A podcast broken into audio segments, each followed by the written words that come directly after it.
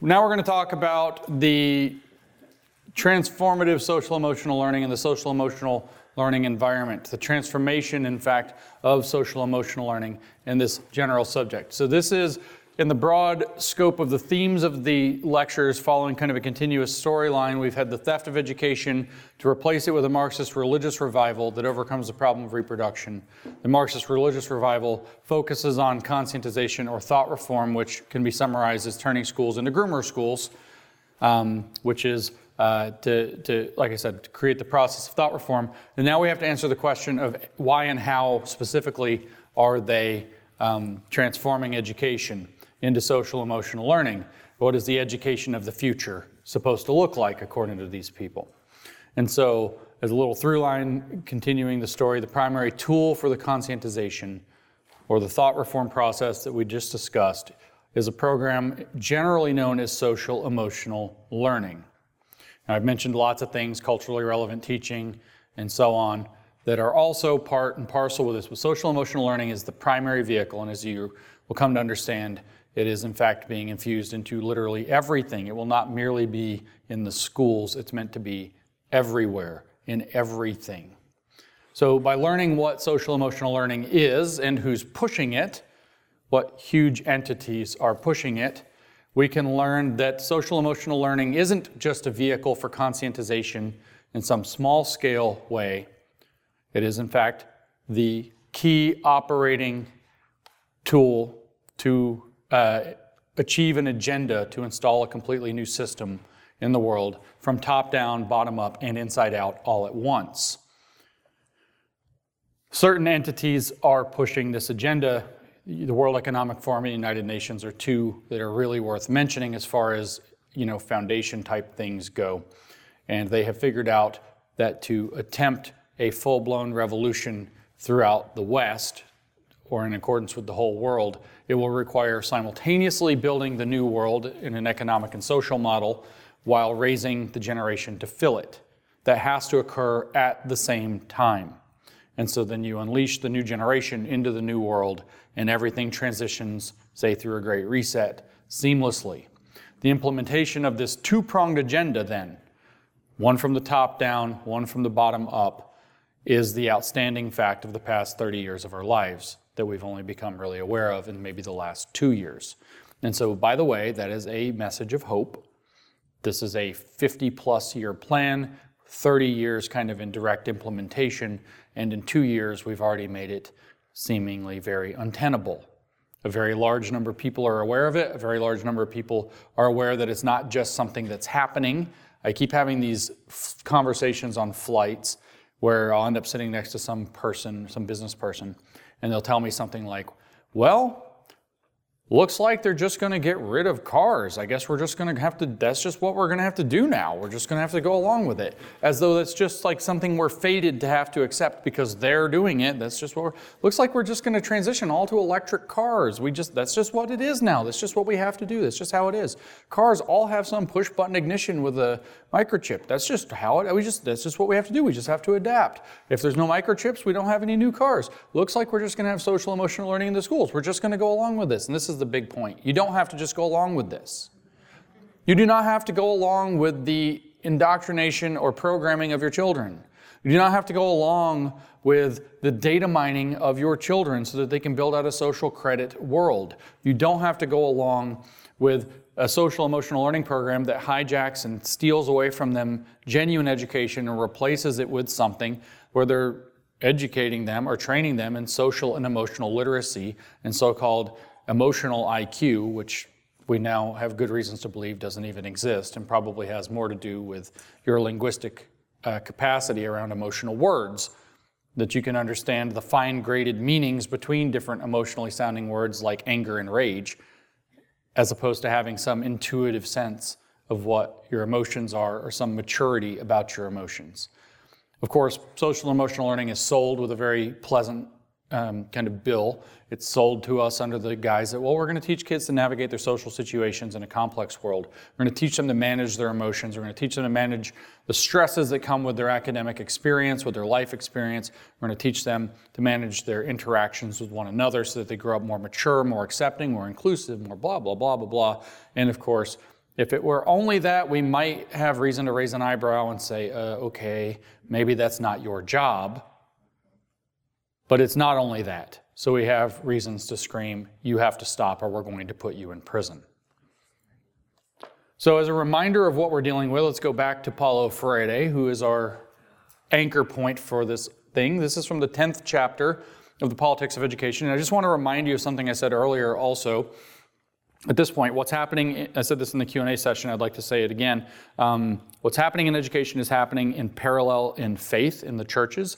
Both are seen as avenues for values education. And I'm bringing up this point because I mentioned that this is the 10th chapter of Politics of Education. And if you bother to read that book or just skip to the 10th chapter and read that book, you'll find out that the 10th chapter of that book talks about education for a couple of pages, and after that, it's literally just about the role of the church.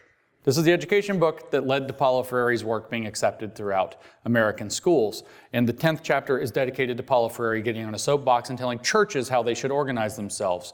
And there are three options for how churches can be. That's not what this quote is about, this is an aside. They can be the traditional or reactionary church, which he's very against. They can be the modernizing church, just like a modernizing school that exchanges blackboards for projectors and achieves nothing. Or they can be the prophetic church that, that makes a prophecy of a new world by denouncing the existing world to bring it into being the new world, which is the thing in the foreword written by Henry Giroux that he said was, he said, remember, Paulo Freire's vision is prophetic, specifically in that it seeks to bring the kingdom of God on earth to make the kingdom of God on earth in solidarity with the oppressed. And in fact, this is what we're going to read from this chapter 10. Education for Liberation does not merely free students from the blackboards just to offer them projectors. So we're going to elaborate on this quote. On the contrary, it is concerned as a social praxis with helping to free human beings from the oppression that strangles them in their objective reality.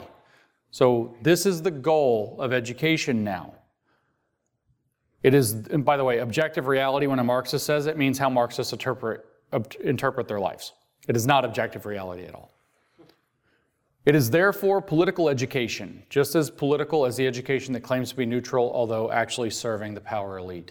It is thus a form of education that can only be put into practice systematically when the society is radically transformed. I know I said this before. We're revisiting this quote because the idea that society has to be radically transformed before it's real is key to where we're going with SEL. Only the innocent, he said, could possibly think that the power elite would encourage a type of education that denounces them even more than they clear, uh, even more clearly than do all of the contradictions of their power structures. Such naivety also reveals a dangerous underestimation of the capacity and audacity of the elite. I'm reading it quickly because we've done it before. Truly liberating education can only be put into practice outside of the ordinary system. That's the key takeaway here. Truly liberating education can only be put into practice outside of the ordinary system. We need a new system. We need a whole new system. And even then, with great cautiousness by those who overcame their naivety and commit themselves to authentic liberation. In other words, by cultists and only cultists. And like we said in the last lecture, Freire framed all of this out in terms of his humanistic education through conscientization. And like he said, as I quoted previously there, just to remind you, in truth, there is no humanization without liberation, just as there is no liberation without a revolutionary transformation of the class society. For in the class society, all humanization is impossible. That's where we're in the lecture on conscientization, we ran into Lukács' wall, the problem of reproduction, is that as long as class society, which is held up automatically, even by an oppositional class consciousness, you still reproduce class society. You still reproduce dehumanization. You're still thinking in terms of classes. You still are going to become Stalin and install an, an oppressive regime. That's not going to be correct. Liberation, he says, becomes concrete only when society is changed, not when its structures are simply modernized. I'm bringing this, these two quotes back up because I want you to understand that the goal with transitioning into a social emotional learning model for conscientization, eh, these are synonymous, by the way, Transformative social emotional learning, as CASEL, uh, the primary organization selling and pushing social emotional learning today, CASEL, CASEL, the Collaborative for Academic, Social, and Emotional Learning. Um, transformative SEL is explicitly designed to use social and emotional techniques to raise a class consciousness, which you now know is Maoist thought reform. Using psychological language instead of Maoist prison language.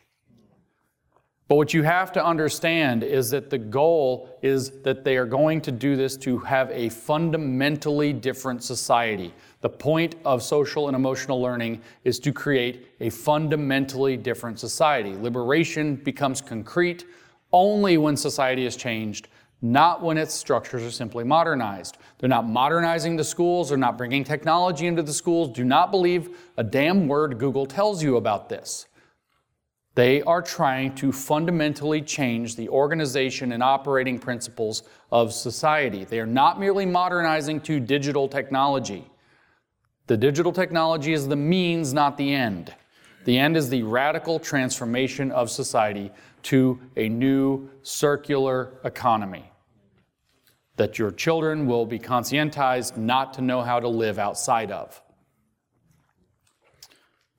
So, social and emotional learning is the new system of education that's being put into place in conjunction with and in service to the radical transformation of society that they're doing elsewhere. A new model. Like I said, this is the circular economy, which you can even hear in the name. That's not going to work.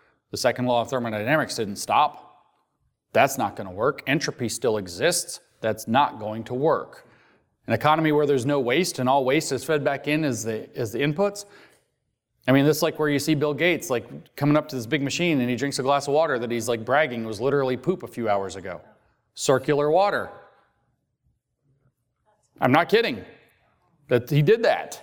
You can go watch the video yourself. He's like, hmm.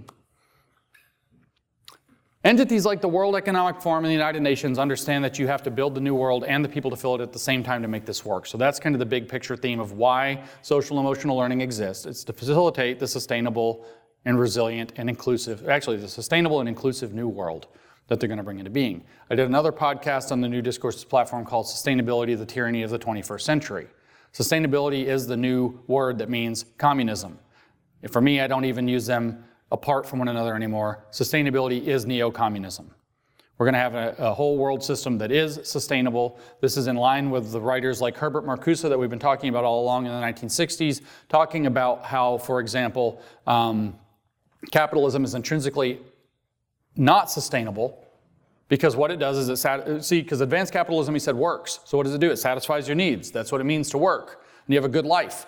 So in satisfying your needs but it still has to make a profit it has to make a whole new layer of new false needs.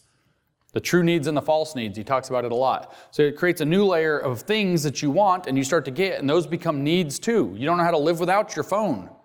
20 years ago, you could live without your phone, no problem. Now you don't know how to live without your phone. You don't know how to get anywhere. Like, you don't know what to do. You feel like you're naked because you forgot your phone somewhere. Whole new layer of needs. And when those, when capitalism steps in and satisfies those, they just become basic needs. And so it becomes a, a new layer of luxury goods that become the next layer of needs. But where does this tower stop? Nowhere, never. So it just creates more and more and more and more needs that people don't know how, how to live without, and that's unsustainable. Eventually, that's going to collapse. That dovetails, I'm talking about Marcuse, but we dovetail over to the World Economic Forum in 1973, where in 1972, the year before, there was a publication put out by the Club of Rome, which you're not even supposed to really talk about, which was this weird um, bunch of MIT scientists brought in by this weird Italian uh, wealthy uh, individual who was funding them to study the possible so called limits to growth. That's the book they published in 1972. Limits to growth. And they were convinced, by the way, in the book written in 1972, they predicted that we would run out of metal and collapse world economy in the year 2000. That's what they said. Non renewable resources will run out and it will cause a complete break in the uh, capacity of the world to continue growing. And then we're going to set ourselves up for a calamity where maybe six, seven billion people can live on the planet, but we'll break the system so that only two or three billion can live. And we're going to end up killing billions of people by collapsing the system. So why not start getting controls on this so things don't get out of hand sooner? Because it's uns- unsustainable growth. I bring that up because in 1973, Klaus Schwab was so moved by this crackpot report done on computer modeling in 1970 punch cards, no kidding, that said that the world was going to collapse itself by 2000 or at least definitely by 2100. Uh, that he brought them to the World Economic Forum, and this existential emergency has been a significant part of their thinking ever since. That's where most of their, if you read that book, which I bothered to, uh, most of that book is about how unsustainable the current world trajectory is And that if you break the, if you go too far and you break it, you break the entire system, and it goes from being able to support however many people to many, many fewer than that many people. We go back in time to Marcuse warning about this in One Dimensional Man, in 1964. And at the end, he has this weird set of paragraphs. I don't have them here to quote for you, but he has this weird set of paragraphs where he indicates, he says, well, of course, a sustainable future requires a reduction in the future population of the world when it was 3.9 billion in 1964. So, this fear that there are too many people for a sustainable system has been along for the ride for a very long time this environmental catastrophism that's motivating them has been around for a very long time. So, changing the world to this new circular economy managed by, we'll say, a council of stakeholders, that's a stakeholder capitalism model where we don't,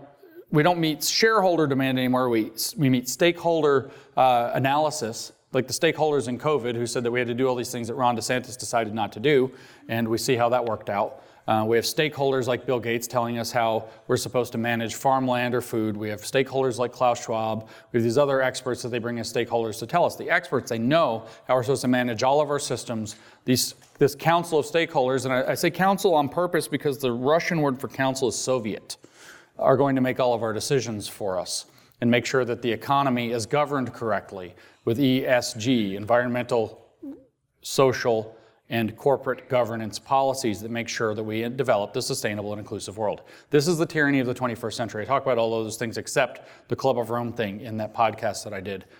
It's neo communism. It's how they, this council of stakeholders, seizes means. Uh, the means of the, the production of everything in society so that we can enter into what they call a circular economy, which is apparently facilitated by us eating bugs for our protein needs. That's the plan. And they want to make your children think that we have to have this world, or else it's probably going to catch on fire in 12 years because AOC said it on TV, and she's, uh, you know, a celebrity. She has a TikTok or something. The Chinese aren't spying on that at all. Before turning to this whole mess of, of World Economic Forum, though, I want to actually point out that even this is being criticized by critical theorists who are like, whoa, hold up. So there's a guy who comes from a critical theory perspective. His name is Ben Williamson. In 2019, he wrote a paper in the Journal of Educational Policy talking about social and emotional learning. The title of the paper is Psychodata Disassembling the Psychological, Economic, and Statistical Infrastructure of Social Emotional Learning. And this is a weird paper when you read it. I'm going to read a couple of quotes from it to you to tell you what social emotional learning is really about. This is a guy who's analyzing it, you get the sense that he's kind of warm to it, but he doesn't want the corporations controlling it because he's a critical theorist. And so what he says is the political economy of psychoeconomic expertise as a section begins social emotional learning needs to be understood as part of a political economy in which the measurement of humans' psychological attributes is seen as integral to economic forecasting and political management of populations. That's why they're doing SEL in the schools, because it's integral to economic forecasting. They can make predictions about the market behaviors of your children when they have a full blown. Think like, remember back in 2016 and we all crapped our pants about Cambridge Analytica and how it used big, big data, the ocean model to the, the five attributes what is it? Openness, neuroticism, something, um, conscientiousness, empathy, I don't know, there's something, ocean um, the five big personality traits, and where they, they, they make, you, you, took all these quizzes like which Little Mermaid are you, and which Ninja Turtle are you, and you took all these quizzes and they were fun on Facebook, and you had to share them with all your friends. You're like, oh my gosh, I'm this. Oh my gosh, I'm Michelangelo. Oh my gosh, which classical painter are you? Which, you know, whatever it is, which horse racer are you? You know, it's things nobody cares about. Which GoBot are you? If anybody remembers the GoBots from the 80s. And he took all these quizzes, but really what they were were personality profiles, and they were aggregating lots and lots of data about you and using that to tailor your algorithms so that they could do political messaging to you or marketing messaging to you. Now imagine that on steroids with really good AI. The point of social emotional learning is that it needs to be understood as part of a political economy in which the measurements of human psychological attributes is seen as integral to economic forecasting and the political management of populations. Your children are their guinea pigs. That's why they're going through social emotional learning. He doesn't even say specific stuff within it. That's the point of social emotional learning. That's how it needs to be understood, he says. He says social emotional learning, SEL, interventions, practices, and policies are the products of a combination of techniques, measures, and practices developed by psychological, behavioral, and economics experts, stakeholders, not you as the parents. You don't know anything. Who straddle national borders and public private sector boundaries. Now, of course, if you know anything about the World Economic Forum, by the way, they say that they're trying to form public private partnerships that straddle national borders and public private sector boundaries. Huh, weird. Production of numerical accounts of students' non cognitive capacities is a core objective of SEL advocates. Numerical accounts of students' non cognitive capacities. What does that mean? Emotional capacities, for example. Referring to, quote, character education, Bull and Allen describe, quote, considerable conceptual messiness across various sites and practices of policy, work, popular culture, schooling, and so on, noting that, quote, perhaps it is the most, perhaps it is this very messiness and incoherence that enables a productive malleability to meet a variety of agendas and interests, end quote while adding that the various interest groups all face similar difficulties in producing a scientific evidence base. What do you need? More data. Give your kids a chipped up iPad. Similarly, in an extensive scientific review of SEL research and policy, Osher et al conclude that significant gaps in statistical measurement of SEL limit investigators and policymakers' ability to fully utilize the research findings and therefore recommend the field needs practical measures with psychometric evidence, psychometric evidence of your children. To address this gap in the psychometric evidence base, contemporary approaches to SEL therefore center on the production of novel forms of psychodata about students as statistical insights for policy influence and, and intervention. The turn to intensive psychometric measurement of social emotional learning as a means to produce policy relevant data is the core focus of this article. That's what they're doing. They then name a lot of entities that are involved in this social emotional learning data mining project so that they can create interventions for economic forecasting and population control. In fact, they bring up those points again and again, and I'm not going to belabor it by reading a bunch of them. The paper is fairly horrifying. They name UNESCO as a huge backer of this project. That's the United Nations. They name the OECD. They name the World Bank, which is interesting to see.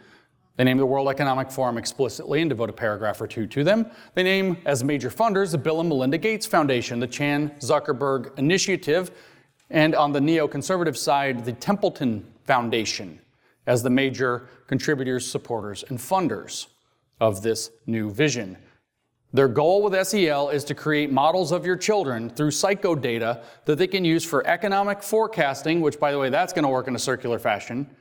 They will have a perfect marketing portfolio of your children. They'll know which emotional triggers work for your children. They'll know exactly what their psychological profile looks like. They'll know exactly if they're wearing their little apps on their wearable technologies, they'll know exactly what kind of emotional responses might trigger the ideal time to hit them with an ad for a particular kind of product and you'll have excellent ability to forecast what they might want to buy. Here's an example that's not your children. This is John Deere tractors. Did you know if you buy a John Deere tractor now, you don't own it? It costs like half a million dollars, but you don't own it. Do you know why you don't own it? Because the tractor runs a piece of software that has a copyright on it that John Deere owns, and you can't own their copyright. And the tractor doesn't work without the software, so they you can't own the tractor.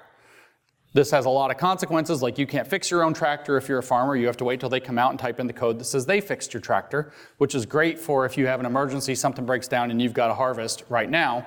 Real great, right? But it's even worse than this. What this software does is it actually enables something very useful and very great for farmers. All kinds of sensors built into these modern tractors. They're not merely like super powerful little funny trucks that can have lots of torque or whatever and giant wheels. In fact, they can measure through the way that the wheels interact with the soil, the soil density. They can measure the moisture level of the soil. They can measure certain chemical compositions in the soil to the point where you can make a centimeter by centimeter grid of an entire farm in terms of what its soil quality is for the growing of various types of crops. Pretty useful if you're a farmer. You log into your John Deere account, you got your tractor you paid a lot of money for, and then here's this map of your farm and exactly where the dry areas are. You can irrigate them better. Exactly where the minerals are poor. You can go fertilize or, or amplify those minerals. You can you know, throw out some uh, you know, copper or whatever it is that you need to get into the soil to get the optimal growing conditions for what you're growing. Really useful, centimeter by centimeter grid. It's really small. But do you own the data that you generated with your tractor? No, you don't own the data that you generated with your tractor. John Deere does. And what do they do? They sell it to futures traders to bet against your farm because they can forecast what your yields will be. And now they're doing that not with John Deere tractors, but with your children's psychological and emotional data that they're gathering through iPads, etc. That's what this is about. And it's not just so that they can market to them flawlessly. It's not just so they can make economic forecasts and plans and futures trading, guess at behaviors of the market, prevent boom and bust cycles by psychologically nudging people to act differently through marketing campaigns, etc. It's also for the control of people psychologically. It could be political propaganda that gets them to act and react in ways that the regime needs them to act and react at the given moment. Perfectly tailored by AI, perfectly tailored to your child's specific psychology. Yours if they could get it, but you're an adult. Captive audience in the schools, they can gather it from the children very, very easily by forcing them to be on these like Canvas programs where you can't get an education any other way than being opted into these things. So, what did the World Economic Forum have to say about this stuff? World Economic Forum wrote a white paper in 2016 about the education of the future. It's about social emotional learning. It's titled A New Vision for Education Fostering Social and Emotional Learning Through Technology. This is an astonishingly scary document if you can read through their typical corporate pablum. It says to thrive in the 21st century, students need more than traditional academic learning. Did you know that? It's not, by the way, spoiler alert, they're not going to tell you that your kids need to learn how to learn because there's a highly cha- rapidly changing environment, technology's changing, new jobs coming into being, et cetera. So they're not going to tell you your kids need to learn how to learn. That's not what you need. They must be adept at collaboration, communication, and problem solving, which are some of the skills developed through social and emotional learning, sort of coupled with mastery of traditional skills, social and emotional proficiency will equip students to succeed in the swiftly evolving digital economy. Research suggests that early childhood is the critical period for fostering social and emotional learning. Children are at their most receptive to SEL, and strategies targeting this stage are most likely to have a lasting impact. Guess we need that uh, pre K education, right? But research also indicates that SEL at later stages is necessary and effective and offers opportunities to attain skills. In other words, social emotional learning skills are teachable at all ages. So this is actually a document, though, that they don't just justify or claim to justify that we need social emotional learning or that it creates the soft skills. They give a list of like 18 competencies. I don't want to go through that all in detail. Um, it's not just about developing these soft social and emotional skills and, and resilience skills and inclusion skills, which is what they name, focusing on equity, which they name. It's not just about that. Uh, they also want to integrate technology. That's what it says social and emotional learning through technology. It's to be fostered that way. So they envision all kinds of high tech applications. So they talk about the different things that, that, that, are happening now using iPads, using technology in the classroom, et cetera. And they talk about how, you know, it's potentially possible that they could rate engagement in the same way that video games rate engagement by how often people are pushing buttons or paying attention or whatever. They talk about how the camera on the, the thing could potentially do eye tracking to find out what kids are actually paying attention to in the lesson more than other things. They, ta- they talk about all these kinds of things, but then they start talking about future possible applications, and they start talking about uh, per- particularly AI driven apps and wearable technologies, et cetera. So, wearable technologies. I'm going to tell you a horror story, given that we're talking about kids and education, but I have a friend, and my poor friend is getting dragged through it by me telling the story over and over again. She has one of those watches that measures everything about you. And we're fairly close friends, and so we talk about, you know, things that fairly close friends would be willing to talk about. And so she very, rather embarrassingly to her at the beginning of the year, though she thought it was hilarious, sent me a text message and said, My Whoop app told me the top three reasons I lost sleep in 2021 and number two was masturbating. And so, ha ha ha ha, you know, we're all laughing. That's funny, that's cute. And I'm like, that's not funny. Oh my God, your watch knew what you were doing. Your watch was able to discern by measuring your heart rate, perspiration, etc., that you were touching yourself. Your, you didn't tell it you were. I asked. Your watch figured it out by what your physiological responses were that it could measure.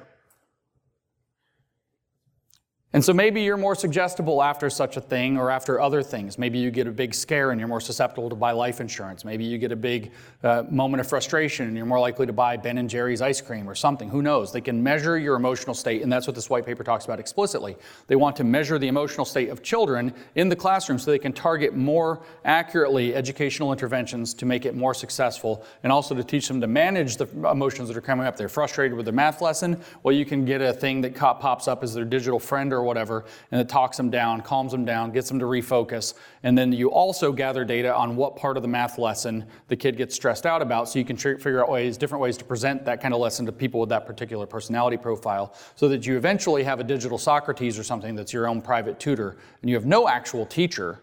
You have a algorithm controlled in some remote uh, server room that's teaching your kids everything they need to know about the world. They never even have to look out the window. They never even look outside. They don't have to see anything with their eyes except what's on their screen, and that's how they'll be taught. This is the education of the future and it's measuring their psychological data. And I thought, well, that's way out there. That's crazy. I know about these wearable techs and the things that they're capable of.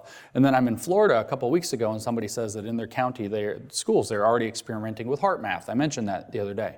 HeartMath, where they're strapping heart monitors onto kids, like these watches, to find out how their physiological responses go while they're going through mathematics lessons, so they can pause the lesson when there's a certain amount of psychological stress being detected by the apps in the in the devices, and they can calm everybody down and talk about how math stresses people out, and they can get the kids that are getting disengaged and do targeted interventions with them, et cetera, et cetera. Sounds pretty cool, except when you realize everything that it might do. And then you look at the AI apps part. They just released a, a document, um, 14 companies that are leading the way in social emotional learning, blah, blah, blah. The, the World Economic Forum did, technologies. They gave them some kind of a, award, you know, the 14 leaders. Uh, 12 of the 14, I remember uh, the, the thrust of 13 out of the 14, I don't remember the 14th one, but 12 out of the 13 are all AI driven apps. One of the 14 is the Trevor Project, which I don't know why that's there. That's allegedly a suicide prevention hotline that is for gender dysphoric teens and children that they use to affirm their identities through social transition. And in fact, it has all this stuff built into it so that the kids can push a single button and delete all of the chat history with all the people that they've been chatting with so that their parents can't possibly see it or find it. The Trevor Project is one of those things you have to be very careful talking about honestly on the internet because you will get kicked off of the internet if you talk too much about the Trevor Project. It'd be really worth some investigative people digging into that organization and finding out what's going on with it. So that's one of the 14. 12 of the 14 are AI driven digital buddies and so on. Digital friends. So you have an AI driven app that becomes your friend that gets to know you. You tell it your secrets. It's just a computer, it's not even a real person. You tell it whatever your feelings are. You're telling it all this stuff and it's recording all this data about you. And that thing becomes your friend that walks you through life. It's like when you play the video games these days. When I played video games as a kid, they were effing hard. Nobody has the slightest idea what you're supposed to do. You get stuck in some maze. You don't know what you're. I remember this game when I was a kid. This is dorky. It's called Ikari Warriors. And I got to like the boss and level. There's like four levels, and I never got past level three because you get to the boss and it's some like alien face, green face monster thing eh, behind like a desk. It's probably Klaus Schwab, and you. You have, I never figured, I got to this point in the game like a thousand times, and I never figured out what you're supposed to do to get past it. And the game never tells you. Well, you play games now, and you have like a little digital fairy that flies around, and it's like, why don't you kick it in the feet, you know, or whatever. It tells you what you're supposed to do. You don't have to figure anything out. And so your digital app becomes your little digital assistant that's spying on you constantly and telling you how to navigate life. Hey, did you know if you're feeling stressed out, you could go do a mindfulness exercise? Let's breathe together, or something like this. 12 out of the 14 things the World Economic Forum recommended are AI driven applications of that sort. That's what's leading this. And again, that's going to get tied in and get more and more accurate as they gather more and more psychological data. But hey, let's take a quiz. Let's take a quiz. Let's find out what kind of crystal you are. Everybody wanted to know what kind of dinosaur you might grow up to be, you know, whatever it happens to be. You feel like a boy or a girl today. Oh, you can feel like whatever you want. Let's talk about it. You know, these are the things that are winning the World Economic Forum's vision. And this is what, in their white paper in 2016, they said is the future of social emotional learning so that it can become tailored all the way down to the exact individual to, to integrate into those 18 or whatever it is competencies that they see as the soft skills necessary for the future economy. Something like three or four of the 18 are like academic skills. All the rest are these social and emotional things that are going to be tied into um, having certain attitudes about how you navigate social and emotional experience. The white paper itself, we just talked about it in that Williamson paper, but the World Economic Forum paper, turns out it mentions the same people. Who's paying for this? Who's pushing it? Primarily, they name UNESCO as one of the primary people pushing this. And they say explicitly that it's being done in accordance with Agenda 2030 and the Sustainable Development Goals of the United Nations. They, they specifically name the World Bank as being significantly behind this, which is, they say, specifically interested in connecting data being gathered through social and emotional learning technology to fill gaps in future employment. So they're trying to map out which job you might have. So the Soviet can decide, I mean, the Council of Stakeholders can decide which job your kids are supposed to have in the new digital economy. It's a perfectly managed economy on the other side of this. They go so far as to say that social and emotional learning has to be completely systemic. It's not enough for social and emotional learning to happen at school and you go home and your kid, your parents can deprogram you, or maybe some kids, God forbid, are homeschooled and they don't get exposed to it. That's not enough. They even talk about a pilot program that, they, that was run in France that they hold up as an exemplar in this 20 some odd page document they put out, where they were training nurses in social emotional learning and in social emotional learning education to go work with pregnant mothers so that the mothers could learn to do social emotional learning from birth with their children. This is actually the program. You don't know about social emotional learning yet. Social emotional learning is in the schools, it's in all the schools. But the goal is for social emotional learning to be in everything. Your church should have social emotional learning. Your school should have social emotional learning. Your parents and your community should have social emotional learning skills that reflect what's happening at the schools. This is the vision that they paint in these actual policy doc or, or white papers, not policy documents, proposal documents that they put out in say 2016, 2019, et cetera, about what the future of education looks like and what social emotional learning's role in it is. That's not what you read on the CASEL website, by the way, casel.org, C-A-S-E-L.org.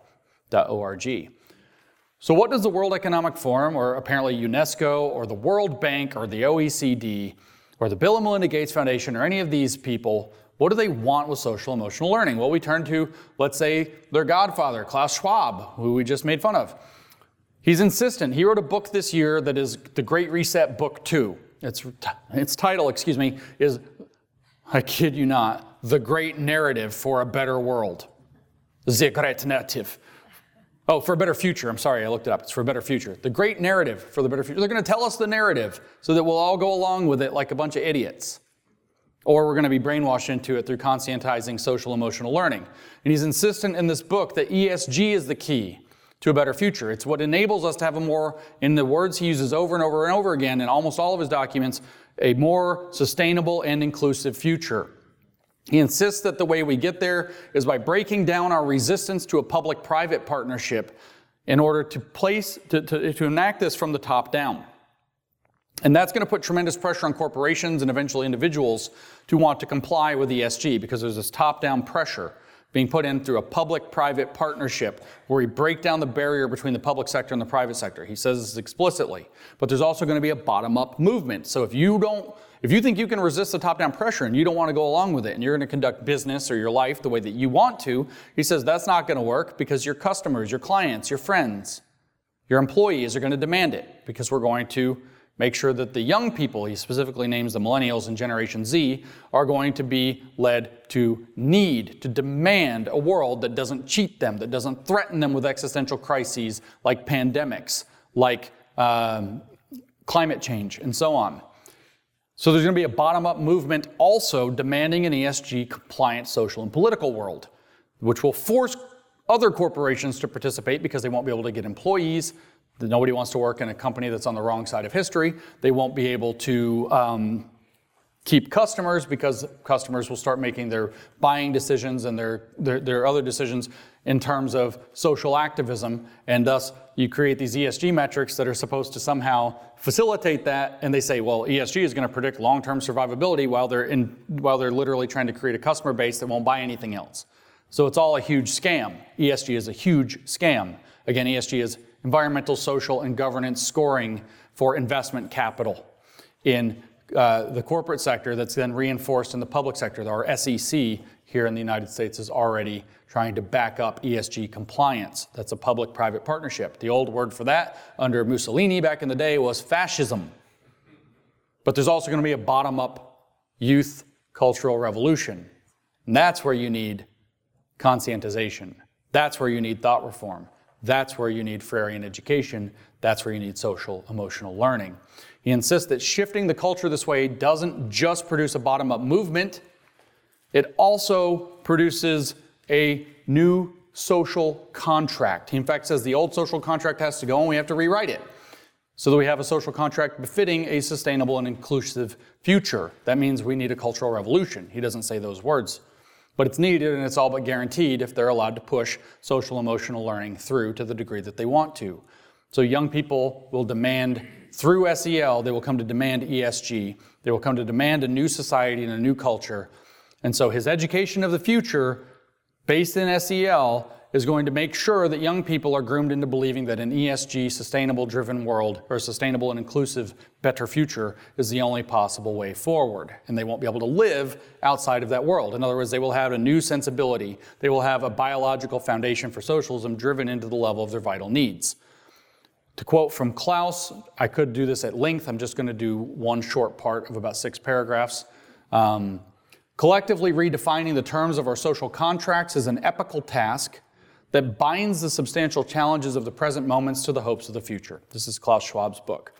As Henry Kissinger reminded us, the historic challenge for leaders is to manage the crisis while building the future. Failure could set the world on fire. That's kind of happening, right? Maybe they're failing. Take hope.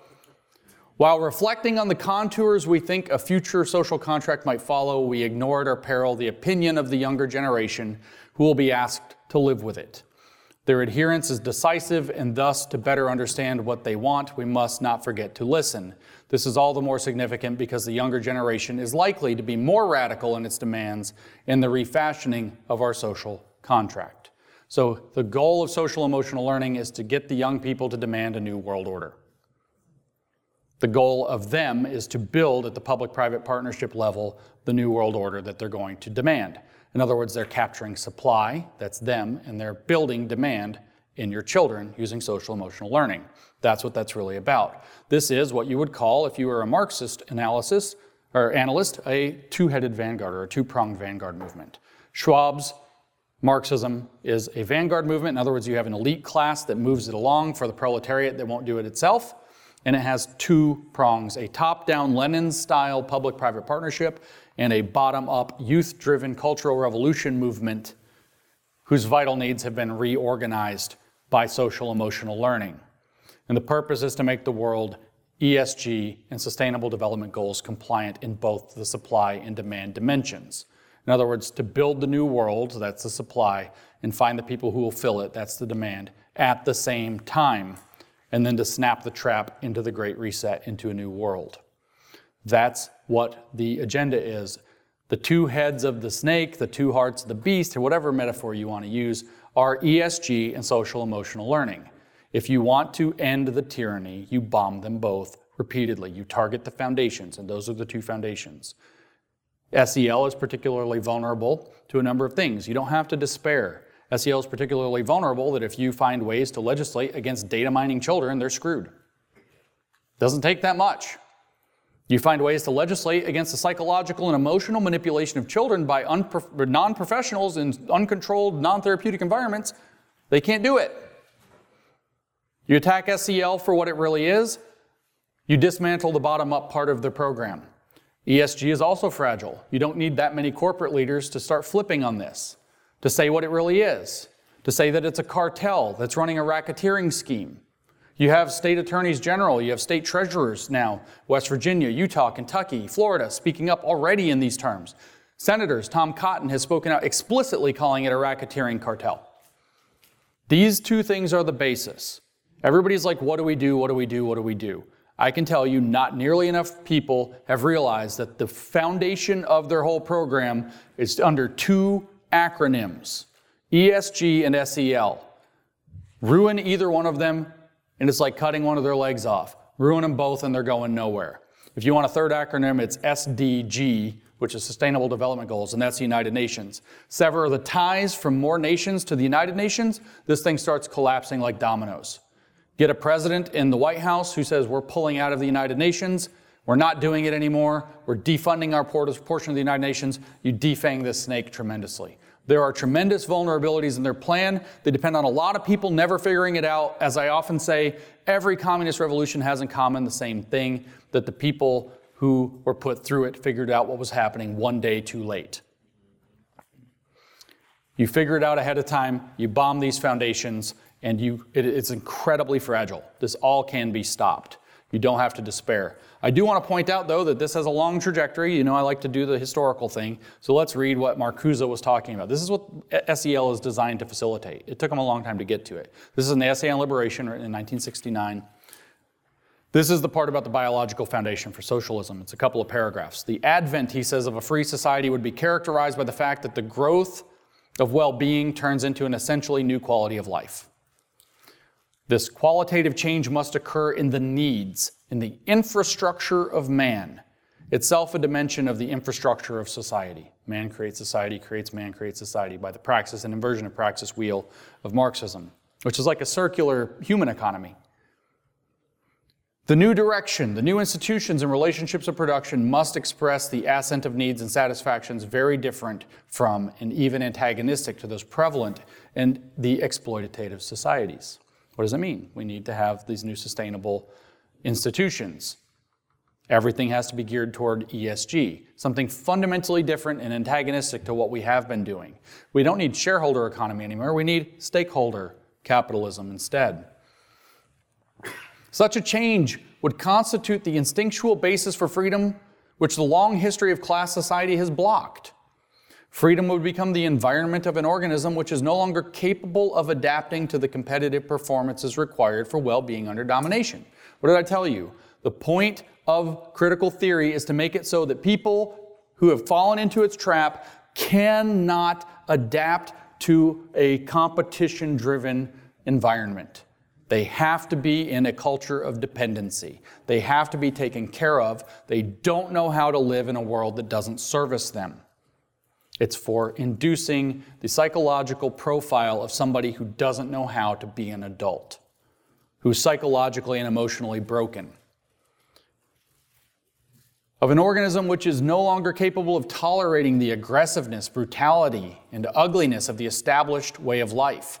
The rebellion would then have taken root in the very nature, the biology of the individual. And on these new grounds, the rebels would redefine the objectives and the strategy of the political struggle, in which alone the concrete goals of liberation can be determined. It's almost like these things fit right together, like the big spoon and the little spoon. Skipping a paragraph, for the world of human freedom cannot be built by the established societies. We need a whole new system. No matter how much they may streamline and rationalize their dominion. Modernizing church isn't enough. We have to have a prophetic church. Their class structure and the perfected controls required to sustain it generate needs, satisfactions, and values which reproduce the servitude of the human existence. We have to get completely outside of the existing system. We need a whole new social contract, which provides a new sensibility, a new way of thinking about the world. This voluntary servitude, voluntary inasmuch as it is introjected into the individual. You've been brainwashed by society to think you have to live this way, which is secretly in servitude that you don't recognize.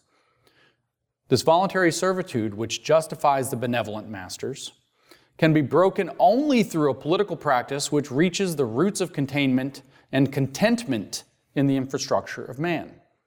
You have to make people unstable. You have to destabilize them. They cannot be content. You have to break that. A political practice of methodological disengagement from and refusal of the establishment, aiming at a radical transvaluation of values.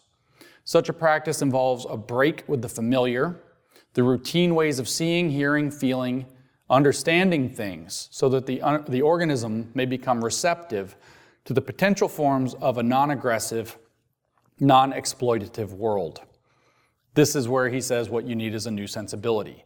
People need a new reality to live in, with a new rationality to understand it, with new values to be introjected into the biolog- biological foundation of who they are, so that they adopt a new sensibility about how life should be. What is that new sensibility?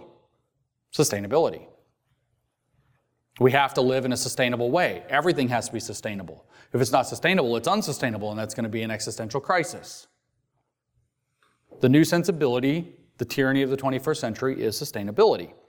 A total sustainability mindset for a sustainable and inclusive future. So, sustainability and inclusivity are the two pillars, and that's your environmental and your social. And then governance is how you're going to manage that. There's your ESG, presaged here in Herbert Marcuse in 1969.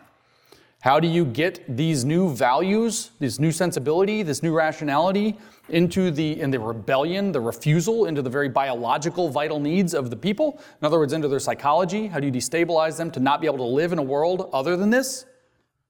Social, emotional learning, particularly transformative social emotional learning, T-cell, as it's sometimes abbreviated, TransCell, uh, as it sometimes appears. So, what is SEL and how does it work? Now you know what it's for, and it ain't anything good, and it ain't the well being of your kids.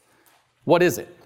I'm going to turn first to give you an unfortunate answer from a wonderful researcher by the name of Jennifer McWilliams, who digs into these things. She's one of the so called hashtag expel SEL crusaders on the internet, brilliant researcher.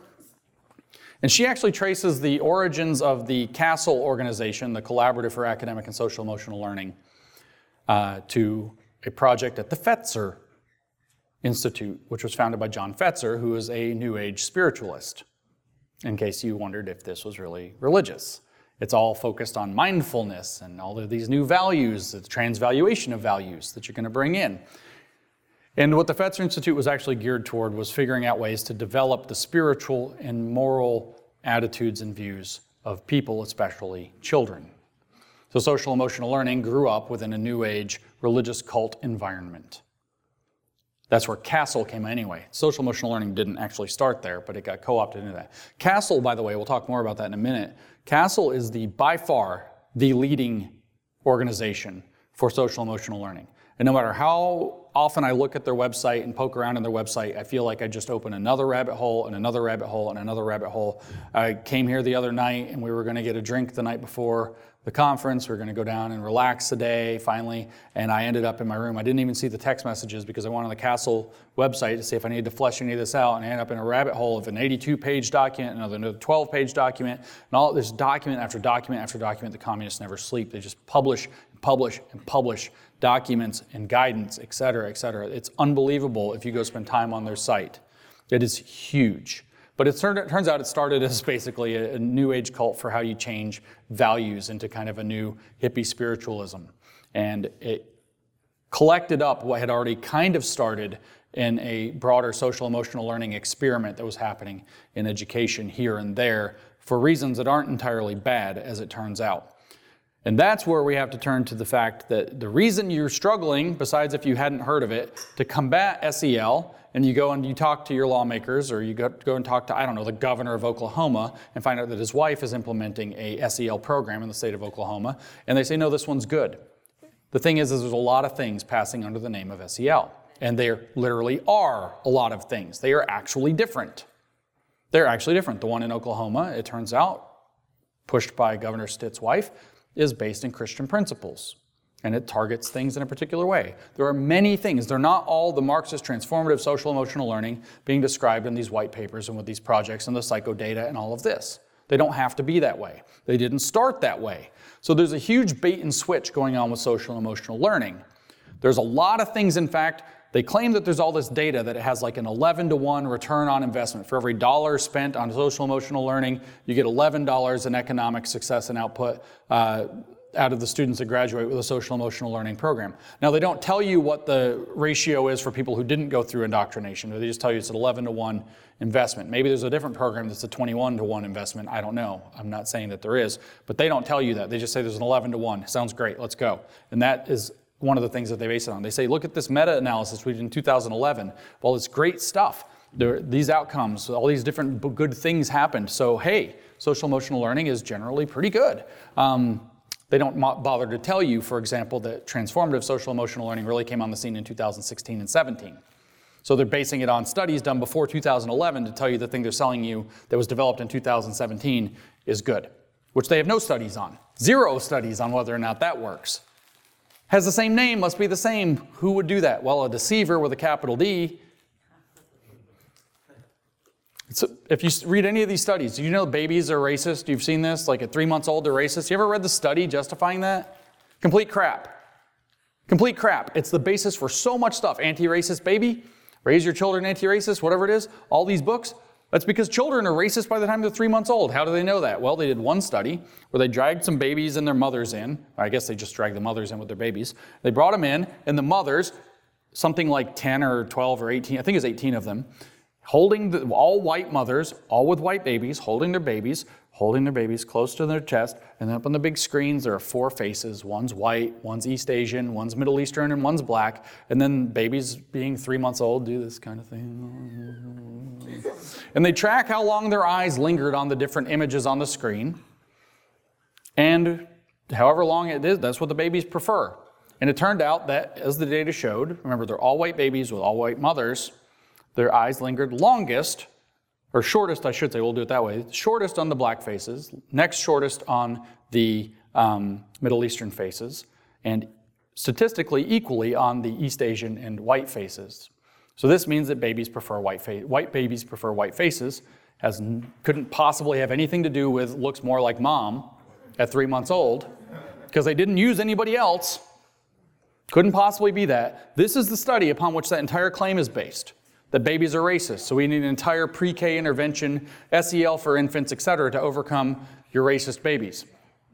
Who would do that? Use just completely crap and bogus studies in order to justify gigantic policy implementation at the tune of billions and billions of dollars? Let me give you a hint communists.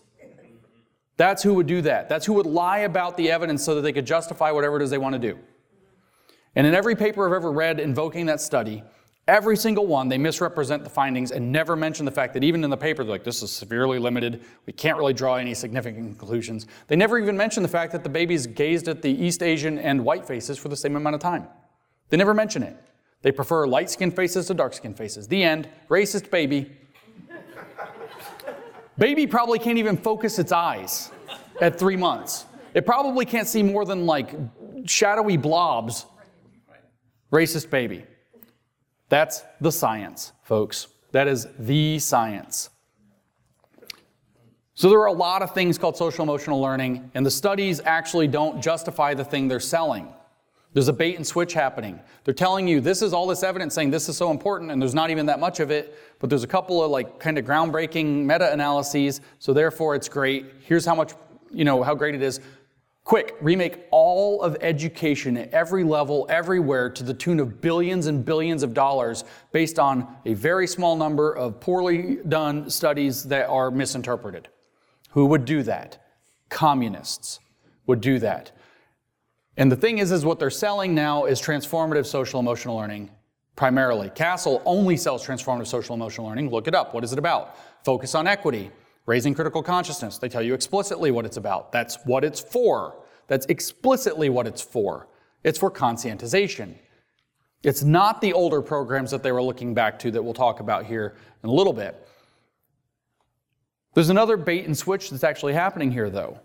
This is another one. I just learned about this the other day. This is shocking. I think things are going to start coming out about this soon. I don't want to say it's embargoed, but we're in a room. By the time the videos come out, it will not be embargoed, but you know, don't go running with the story. Somebody's trying to work on it. But I'll tell you now everywhere you keep hearing college and career readiness, I keep bringing that up college and career readiness. Imagine what would a Marxist do with a term like college and career readiness? Well, they'd just freaking redefine it, wouldn't they? To their purposes. So, what makes a person college and career ready? Well, being SEL competency compliant. They list a bunch of competencies. The World Economic Forum gives like 18. CASEL lists five core competencies with sub competencies within them. If you are not those, you're not college and career ready, according to the new definition of what makes you college and career ready. So you're at risk of graduating not college and career ready. So now you have every student, because every student, because they're just changing this right now, is at risk of not being college and career ready by the time they're at graduation. They're at risk. So you've def- redefined at risk to mean something like, I don't know, you're in a terrible neighborhood, you have a bad home, you're getting abused, blah, blah, blah. What we think of as an at risk child that we justify you know, taking steps to help them under things like Title I and so on, to all the kids. And these at risk kids qualify the school, every at risk child qualifies the school to claim various federal dollars in education under ESSER funding, for example, within, say, the CARES Act, that's some like COVID relief money, or within um, Title I monies that are distributed to schools. Every at risk kid is worth so much money. And so now you can just redefine at risk to mean not SEL compliant or not SEL competent, and every kid is at risk. And because every kid is at risk, the school gets a boatload of money, and the point of it is to implement SEL. There's a bait and switch happening there too. They're actually stealing education. It's no longer about educating your kids to be academically competent, it's about making them SEL compliant, or ESG compliant, as it were. SEL competent, they have their competencies. At the very bottom, though, what is social emotional learning? It is psychological and sociological programming of children through what looks like education. It's performed primarily by teachers who've gone through a few weeks of training because they're forced to. A few of them are all into it. A lot of them think it sounds good. Many of them don't really know about all this, but they are unqualified, unlicensed, not professionals performing psychological and sociological, like social work, psychological, like therapy sessions in no license, no professional qualifications, in uncontrolled, non therapeutic spaces in front of groups of children.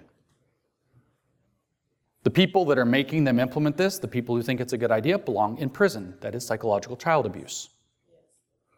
They have no right, they have no qualification, they are not in a space to be engaging with that. If you actually do have at risk or damaged children, you don't know what you're unearthing and you're not in an environment to deal with it when it comes up.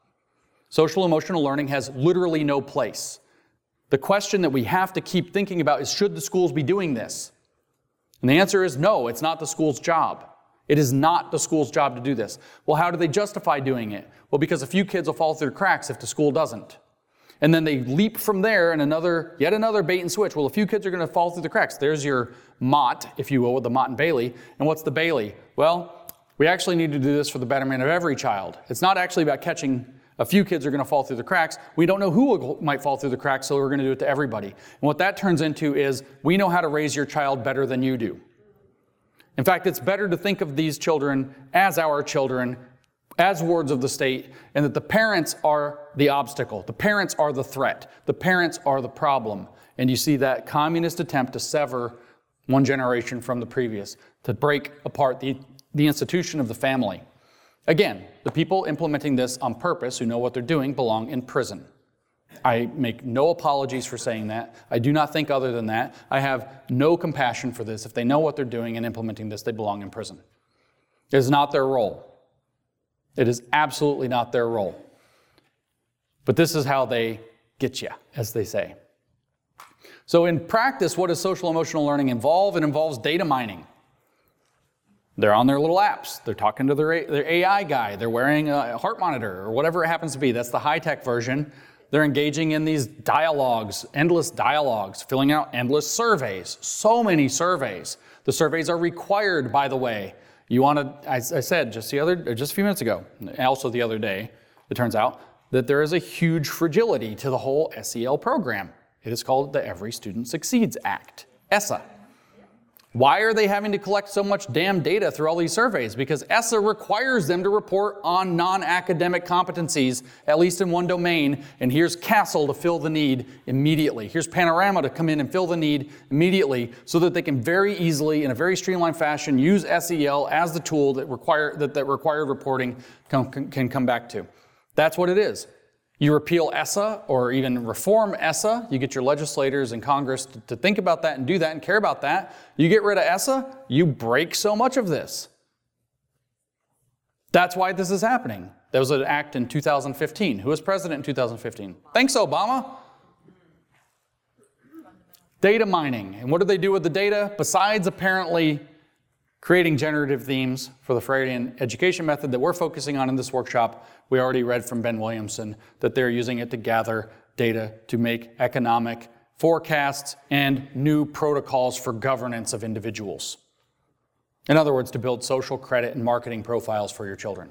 The goal, that it's going to be hard to get you to have a social credit profile. Tricky. They needed you to get like a, a magic juice pass or something that said that you're up to date on your, your medicine or your maybe, you know, different things. Hard to get an adult. Just build it from the ground up with the kids. The profile's already there. All you have to do is snap your fingers and fire off the uh, digital ID program connected to whatever their outcomes and their portrait of a graduate or whatever it happens to be is by the time they graduate. And they have a ready made social credit profile that all you have to do is turn it on or turn it off whenever you're ready. That's what that's about. What does a social credit score work out to? Absolute tyrannical control of the most sophisticated type that humanity has so far devised. It's not impossible to break out of, but it's very difficult to break out of, especially when you start using algorithmic advertising and propagandizing so that people don't even realize that they're trapped in this. Now, we see cracks in that system where it's being tested in China, and people are starting to rise up in a little bit, and it's not quite containing them as well as they had hoped it would. The human spirit turns out to be pretty awesome, but it is the most sophisticated me- mechanism of social control possible, and we know that, that in addition to finding Freirean generative themes that they can use to radicalize your children or manipulate your children for economic and government ends, that that's one of the things that they're interested in doing. They want to use that to bring the, the, so we have the gathering of generative themes through data mining, surveying, whatever, and then they want to bring those things back as the core competencies and lesson plans.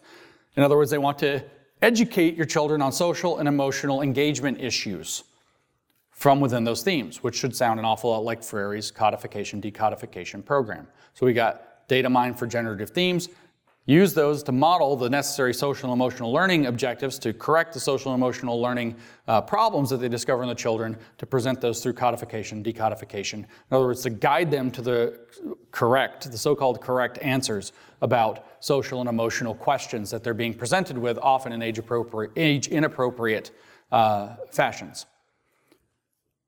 And then you do this in order to have psychologically and so- social work style, sociologically infused instruction that explores those themes.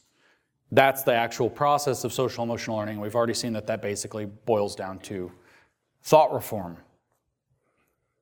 So I come back again to the lingering question, the looming question behind all of this is it a school's role to do this? And the answer should be unambiguously no parental rights legislation that says that it is not the school's role to do any of this is needed. The idea of such expertise that our teachers and school administrators and wonderful Department of Education employees know better than parents has to go. They don't. The primary stakeholder in any child's life is their parent, period. Not a school administrator, even when the kids are falling through the cracks. And what you could do as an alternative, just like there's an alternative to this whole environmental crisis that there's nothing to do about, so we all have to starve and have, have electric cars that we can't afford, just like there's this thing called nuclear power we're not allowed to talk about. You know, there's like black identities and green identities. Well, there, or sorry, black identities and red identities. Well, there's green energy and black energy, right? And nuclear is oddly considered a black energy. Well, just like there's a solution, there's a solution here. You can, it turns out, target individual kids who are falling through the cracks and deal with them in separate situations, programs, or whatever it happens to be. Whether those are run by the state, that's an open question about how we want to debate these things and how we're going to solve those problems. But you don't have to blanket, you don't have to carpet bomb all the kids with it. There's some other agenda at play. It makes no sense to do that. It makes absolutely no sense to do that. So, should we be doing this for any kids? The at risk kids? Maybe, but the question is how? Should we be doing it for all kids? Definitely not. It's not their job, it's not their role, they're not qualified, they shouldn't be doing it. It should be illegal, as a matter of fact. I keep saying prison. But the way they got there is by changing the definition of at risk. They're at risk because of COVID, they're at risk because of learning loss, they're at risk because they're not going to be socially and emotionally competent by the time they graduate. They're at risk of not being college and career ready, therefore. And then that ties into the rivers of federal money. So, another huge vulnerability here is that you cut off the access to federal money that has any string tied to it. Not just any federal money. I mean, if you listen to, say, Betsy DeVos, for example, she has this whole concept, former Department or former, former Secretary of Education under Trump. She has this whole idea that maybe, maybe the federal DOE would be best suited to just deliver block grants, right? We figure out an apportioning scheme by population or something. The federal government gives state departments of education money and has no say whatsoever in what the states do with it. That, that's a possibility. You cut that federal money string tying right off. You cut the ties to the uh, United Nations unless a state wants to go straight up with the United Nations from the federal level. That's a very powerful tool. There are things that can be done here. Um, that's a, a definite option that people should be looking at. Cutting all of those strings at that level is a definite thing that we should be looking at. Those strings are the problem. Those strings are the threat. Looking at the teachers' unions, that's a huge thing. Those are gigantic national organizations, but it turns out they are also not national organizations. They're tied into something virtually no American has heard of called Education International, which is a internationalist teachers' union that's tied into all the United Nations crap. And they're the ones creating the pipelines down into the teachers' unions to make sure the teachers' unions funnel it all into the schools. Severing those ties weakens this entire program. And we could actually rescue the public schools. I think that the public schools will actually be, everybody wants to go into the market logic. I think the public schools are easier to rescue than the private schools. Private schools can tell you to basically go F yourself and get out of the school and give you no service whatsoever. You show up at a public school and start complaining, somebody at least has to pretend to listen just happened. I was talking with my congressman and their other congressman present, and uh, I was saying something, and he kind of got distracted for a minute. And they pointed at him and they said, Hey, listen, he's your constituent. You have to listen to everything he says. That's the idea, at least. Maybe it doesn't always go in practice, but there's leverage there. We should be thinking about that. So let's talk about the weird history of SEL because it is weird. I mean, I've obviously mentioned this weird uh, spiritual new age Fetzer Institute thing, but it actually started before that. Guess what year social emotional learning started? Any guesses? 1968. A lot of things happened in 1968. It's so weird, you just keep running into this. The first experiment in social and emotional learning was done by a man named Dr. James Comer, who was at Yale.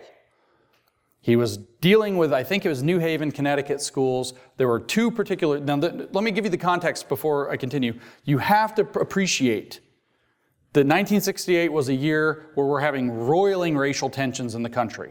1968 is the year Martin Luther King Jr. was shot, assassinated. This is not like 1995 in terms of race relations. This is not like 2020, 2019 in terms of race relations in this country. This was a very racially uh, tumultuous year. The Civil Rights Acts were still brand new. There were still massive disparities in terms of schools, in terms of things that correlated overwhelmingly tightly, probably for causal reasons, with race. And he's looking at two schools that were literally 99% black in New Haven, Connecticut, that were in abysmal situations. And he implemented this new program to see if he could help those schools that were in tremendous risk, tremendous needed tremendous help. And uh, it's described as I read an article, and inter- I can't find much written by James Comer actually, but I found um, some some you know profiles written about him. And it is described this way in one: Dr. Comer has been studying the impact of social emotional development on students in schools since the 1960s. As the Maurice Falk Professor of Child Psychiatry at the Yale School of Medicine, his work focuses on child development in inner city schools and the idea of educating the whole child. The Comer School Development Program was founded in 1968 and continues to support schools promoting collaboration amongst community stakeholders and clearing pathways to higher education. So, in some sense, this is where SEL started. These two inner city schools in New Haven, Connecticut, that were in bad shape in a very racially tense year, in very different social and political circumstances than we recognize today. And what happened was he used very specific, very specific targeted engagement and involvement in those two schools and within particular you know, classrooms and individuals within those schools, kind of a very stand by me looking kind of thing. And he took this whole child approach. What did that mean for Comer? That meant, well, you can't just look at his school life, the student. You have to look at, well, what's going on at home? How do we help fill in for that? Is he got, you know, is what's going on with how he's reacting to what's happening in the country around him with this huge race tension? 99% black school, huge racial year, Martin Luther King being assassinated. This is not a good year. There's obviously some stress going on. So let's look at the whole situation the kid's in. This doesn't actually fall out of making sense. And what he did was he implemented this, looking at the whole child, mo- mostly school life, home life approach, and said, what kind of interventions can the school get involved in to kind of patch up the holes here? I don't actually suspect that James Comer was a bad guy. I think he was in his heart and head were probably in the right place. I don't know. Maybe he's a communist. I couldn't find any any proof. I looked. I couldn't find any proof. He said, I, this is Comer himself in one of the interviews they did with him in a profile. I began to speculate that the contrast between a child's experiences at home and those in school deeply affects a child's psychosocial development, and that this in turn shapes academic achievement. The contrast would be particularly sharp for poor minority children from families outside of the mainstream. So you have a little bit of this kind of identity politics thinking, but again, we're in 1968. There's plenty of reasons to accept that that's relevant, very relevant might be slightly relevant now, very relevant in 1968. Plenty of reason to believe that. And it turns out that he was fairly successful. These schools in like five years had a complete turnaround, went from barely graduating any, anybody to graduating almost everybody. Most of the kids ended up going off to college. Completely successful. It's literally like the Stand By Me story all over again. In fact, I don't know if that movie's based on the story or something similar to it. And so this becomes very interesting. Maybe there is something to this. Maybe it matters. But what you see, though, is that he was looking at a very specific circumstance and intervening where a specific circumstance was identifiable and using targeted interventions on individual students and in individual classrooms in individual circumstances where it's necessary. He wasn't carpet bombing the education system of Connecticut. He was saying, so there's a problem specifically here. Let's intervene and see what we can do about it. And it had positive effects. And what the research, if you look at the so-called 200 or whatever it is studies that were in the 2011 metadata or meta, meta-analysis, if you look at what those studies show in general is that it is wildly dependent on context of the classroom, context of the individual, excitement and engagement of the students and the uh, teachers as to whether or not social emotional learning produces improvement outcomes. And in particular, it only seems to really work in at-risk situations which is why redefining at risk to be everybody is a big mistake. If I was doing a statistics class, I would talk to you about type 1 and type 2 errors. I do this a lot. False positives and false negatives. And if you try to, if you focus only on the harms of one type of error in work and spend all your resources to eliminate one type of error, a lot of times what happens is you generate a whole lot of the other type of error. Why don't we do universal cancer screening to cure cancer? Turns out your body, don't mean to alarm anybody, is generating cancers all the time but your immune system is killing them all the time. You would go for your twice yearly screening, you'd find all kinds of cancers that you don't actually need to worry about, that would never become a problem, and you're going to get put on chemo for them, which is going to make you, lots of people sick. It's not appropriate. This is a basic thing that we actually cover when we teach statistics, which I've taught, so I can say that it's a thing we actually cover. Turns out, why don't we do universal screening for diseases like AIDS or something like that, or whatever, or COVID? oh, wait, we did. Why don't you do that? Because it turns out the false positive rate on those tests isn't zero. So what you end up doing is telling, if you do universal screening, 330 million Americans, if you have a 5% false positive rate, you can do the multiplication. Just divide 330 million by 20 in your head, you're there. Whatever that number is. That in math, math speak, we're there. 330, 330 million divided by 20, done. Okay. That's a number. It's a rational number. You're going to tell that many people they have AIDS when they don't. Imagine what that's going to do to them. So by focusing on one type of problem to the complete to, to, to complete elimination of that problem, you create a massive amount of externalities of the other types of problems. And so it's generally recommended that it's a terrible idea. Same thing here. Carpet bombing the schools with social emotional learning when it has some positive benefit, in particular at risk situations, is a terrible idea. But it also turns out to be a very lucrative grift.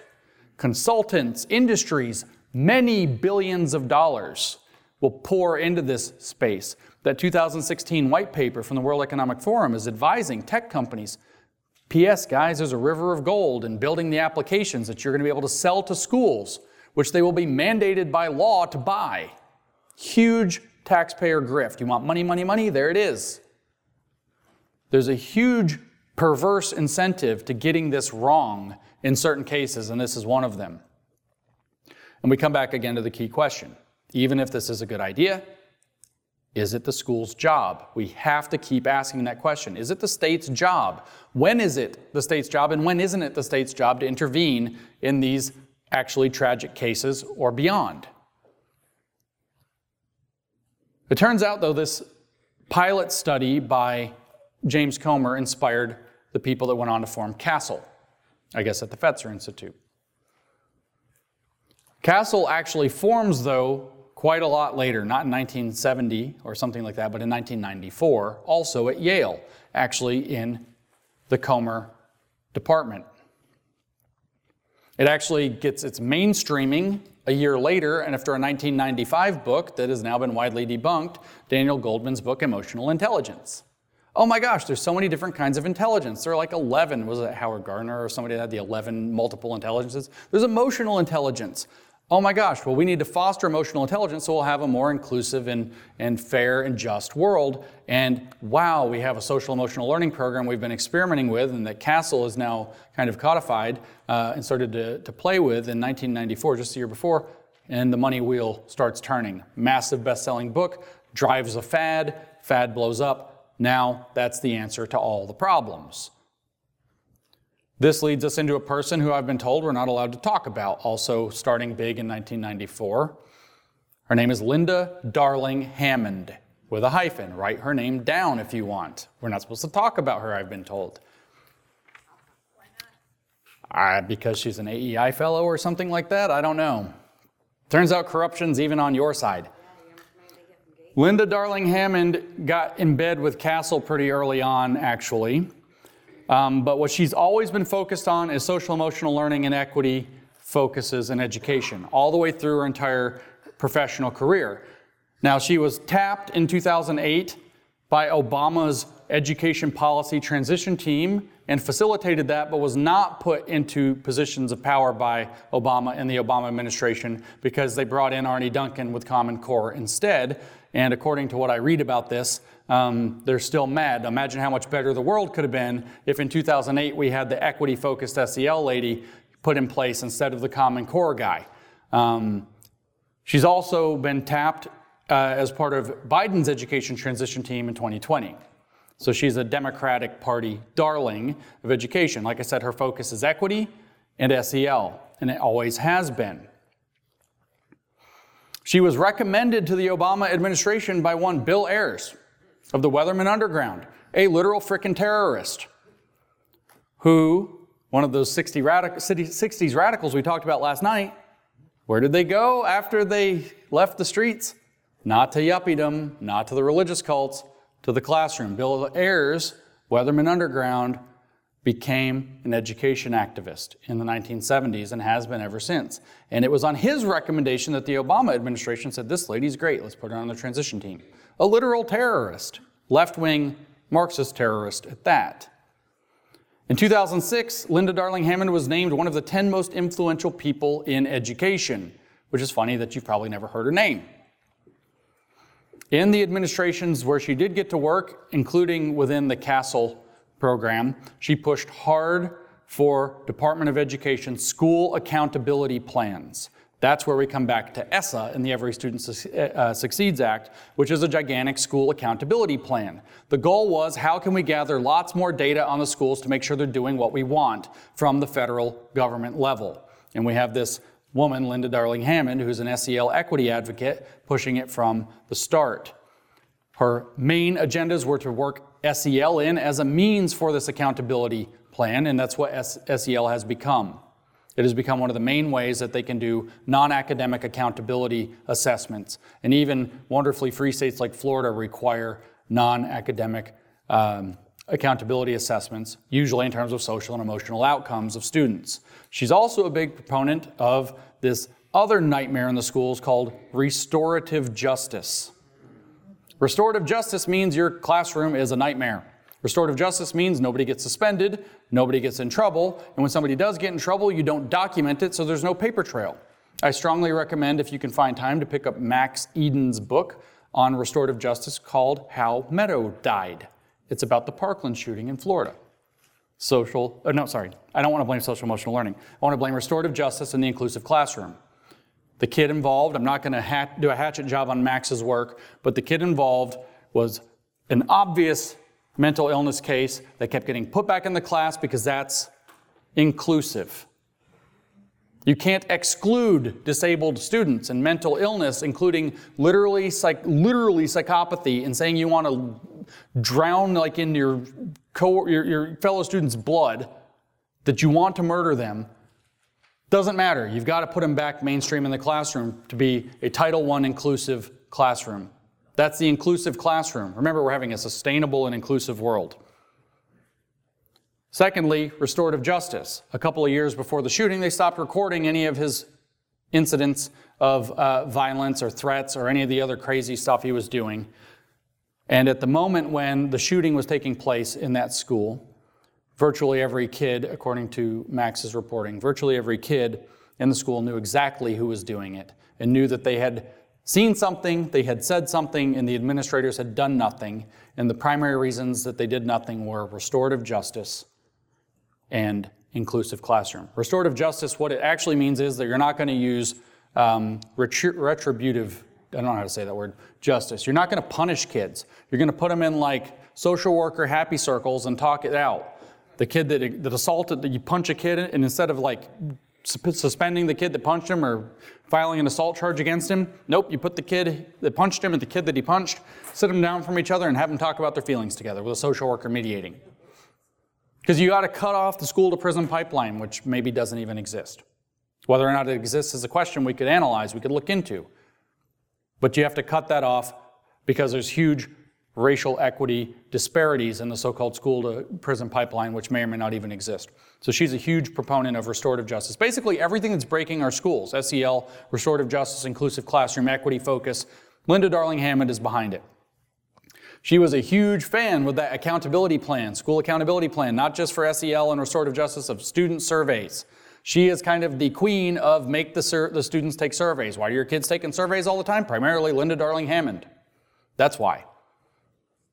Named one of the 10 most influ- influential people in education in 2006, recommended by a literal Marxist terrorist and installed by the Obama administration. What a fun story. Her goal is actually to make SEL systemic. That's not just the theft of education, which it is, and we'll talk about that in a minute. It is actually, like I said, all the way down to teaching mothers to do SEL at birth, teaching communities to, to reflect SEL back at the students. As Linda Darling Hammond said, it's about creating a framework for teachers' pedagogy so they're using their regular class time to implement SEL's values.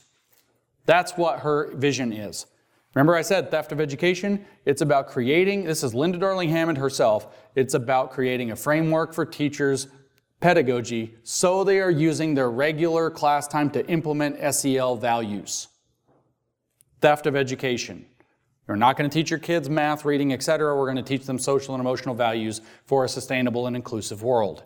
And Linda Darling Hammond, for those of you who like names, is a name. After 2015 16, SEL starts taking a very deliberate trajectory. What a coincidence, right after ESSA passes. Starts taking a very direct, de- deliberate trajectory. Now they have federal legislation making it so that this accountability plan is in place. Schools have to survey, schools have to send this data in, and all of a sudden, SEL is out, trans SEL is in. Transformative SEL, with a deliberate attempt to conscientize into critical consciousness, is in. That's a bait and switch. You've been tricked. You've been lied to so they could bring in Marxist conscientization under the banner of something that looks great, with spotty data to support it. Like Comer, James Comer's cases are special, they're specific. Maybe they work in certain cases, maybe they don't. We don't have the data to know what kinds of cases they work in and which kinds of cases they don't. We know that teacher engagement, teacher interest, and specific need are relevant. We also know that targeting individuals as opposed to targeting classrooms or as opposed to targeting a system, the entire educational curriculum across the board, is, uh, are, is a matter of difference that can make a difference in what might be the outcomes. The data support older models of SEL, not the current implementation of transformative SEL. But CASEL rules the roost now, and they push transformative SEL and only transformative SEL. And let me remind you transformative means Marxist. It means transforming the world to its humanist goal as Marx viewed humanism. What does CASEL say about this? CASEL, Collaborative for Academic, Social, and Emotional Learning. Social and emotional learning, they say SEL is an integral part of education and human development. Is it the school's job to do human development? SEL is the process through which all young people and adults acquire and apply the knowledge, skills, and attitudes to develop healthy identities, manage emotions, and achieve personal and collective goals. Feel and show empathy for others, establish and maintain supportive relationships, and make responsible and caring decisions. What a good sales pitch. Is it the school's job to do that? SEL advances ec- educational equity and excellence through authentic school, family, community partnerships to establish learning environments and experiences that feature trusting and collaborative relationships rigorous and meaningful curriculum and instruction, and ongoing evaluation. They're spying on your kids. SEL can help address various forms of inequity and empower young people and adults to co create thriving schools and contribute to safe, healthy, and just communities. What's a just community? Let's pause on that. Remember when I said that socialism is an administered economy where they redistribute shares and they redistribute shares so that citizens or shareholders are made more equal.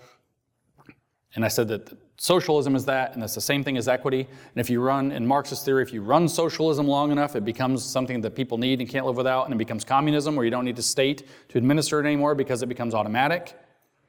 Well, imagine if you took equity and ran it for a long time until it just becomes automatic. Aha, that's justice. That's social justice. Social justice equals neo communism. It doesn't have to equal that, but that's what it equals in the common parlance where you're extending social justice theory out of social equity theory, which is just a rebranding of socialism according to the Marxist vision that socialism will become spontaneous and become communism. Equity will become spontaneous and finally become justice. So we're going to have just communities when equity is their automatic state. As a matter of fact, CASEL says that social emotional learning must be leveraged to promote equity and excellence. It must be leveraged to promote equity before excellence, as a matter of fact. They say social emotional learning can be a powerful lever for creating caring, just, inclusive, and healthy communities that support all individuals in reaching their fullest potential.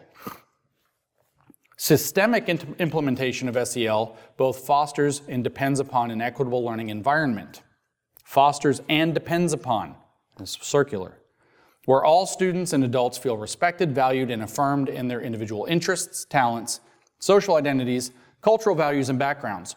While SEL alone will not solve longstanding and deep seated inequities in the education system, it can help schools promote understanding, examine biases, reflect on and address the impact of racism, build cross cultural relationships, and cultivate adult and student practices that close opportunity gaps and create a more inclusive school community. In doing so, schools can promote high quality educational opportunities and outcomes for all students, irrespective of race, socio- socioeconomic status, gender, sexual orientation, and other differences. This requires that SEL is implemented with an explicit goal of promoting educational equity. The point of social emotional learning is to conscientize students while implementing or promoting socialism on all levels of stratification, not just economic class, but also race. What are they? Race, socioeconomic status, gender, sexual orientation, and other differences. CASEL organizes this according to their five competencies, the so called CASEL Five. These are the soft skills, the emotional intelligence skills that they want education to raise self awareness, self management, responsible decision making, social awareness, and relationship skills. All things that sound great until you realize that self awareness might include self awareness of what your gender is changing to be every day. Self management might be teaching you the skill of resilience as it's been redefined, which means when they cram the DEI lesson on you, you don't throw a fit. That would be white fragility. You don't reject the lesson. You have to be resilient in face of your brainwashing. Self management, sit still and take your brainwashing. Responsible decision making, according to whose definition of responsible?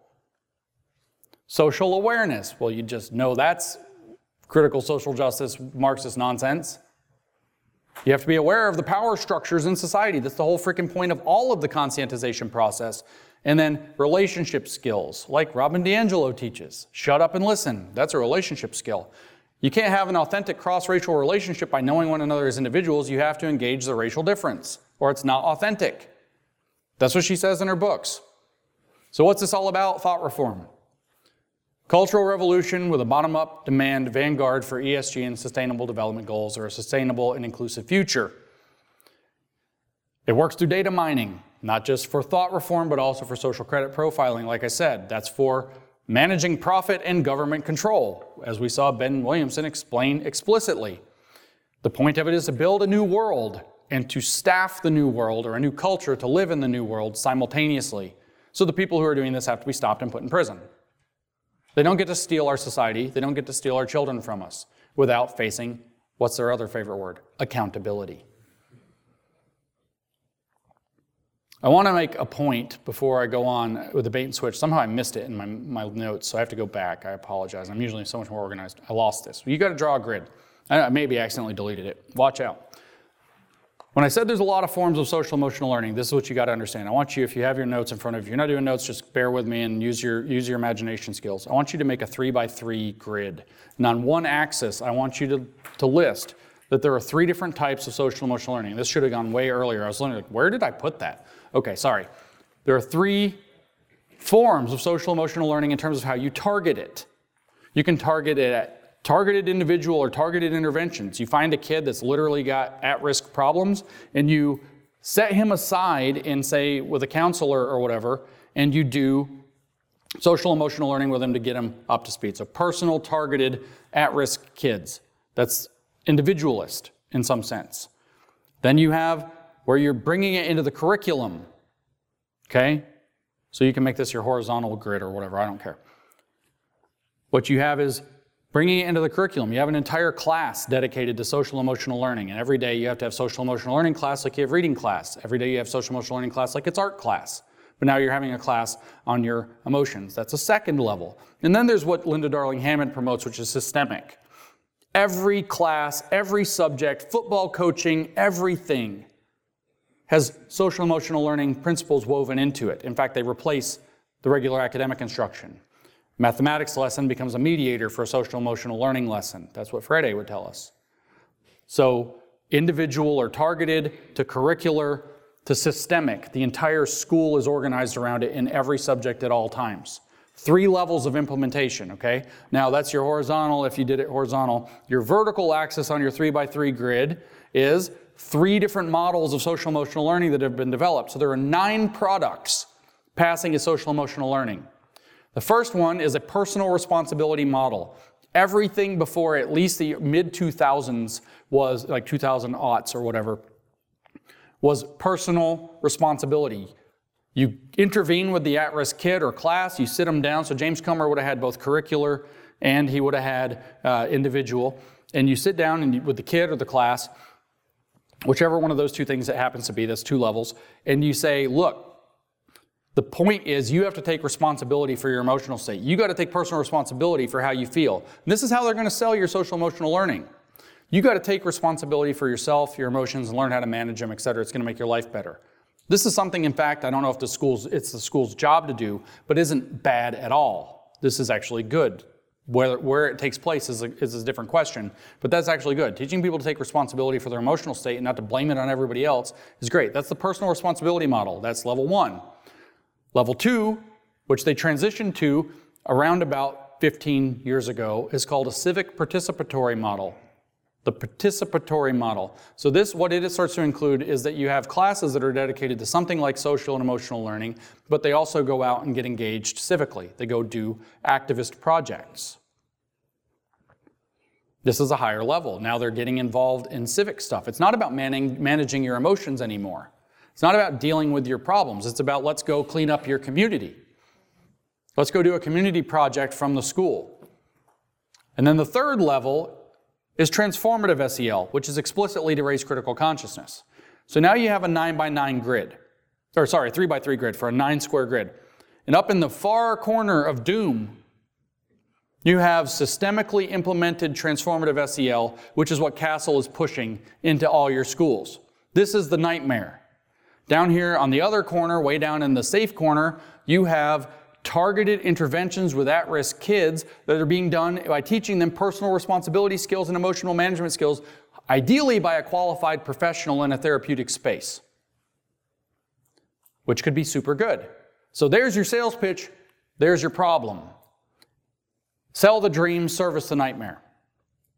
That's what's happening. That's the bait and switch that's happening. They're pointing to personal responsibility models implemented either at the individual or curricular levels, and saying, look how good and valuable this is. How could you be against this? And what they're selling you is raise critical consciousness by hijacking every single subject to do social emotional learning instead of doing educational content. And that's the theft of education. And we saw why they're doing it. The gigantic globalist machine that we're all kind of afraid of has a plan for your children and the world they're going to live in. They're transforming the world for them to live in a different world, but they need them to be ready to live in that different world right out from under you.